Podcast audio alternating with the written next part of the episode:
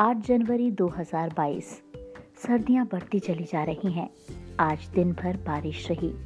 पलटन बाजार में छाता लिए लोग मोलभाव करते नजर आए।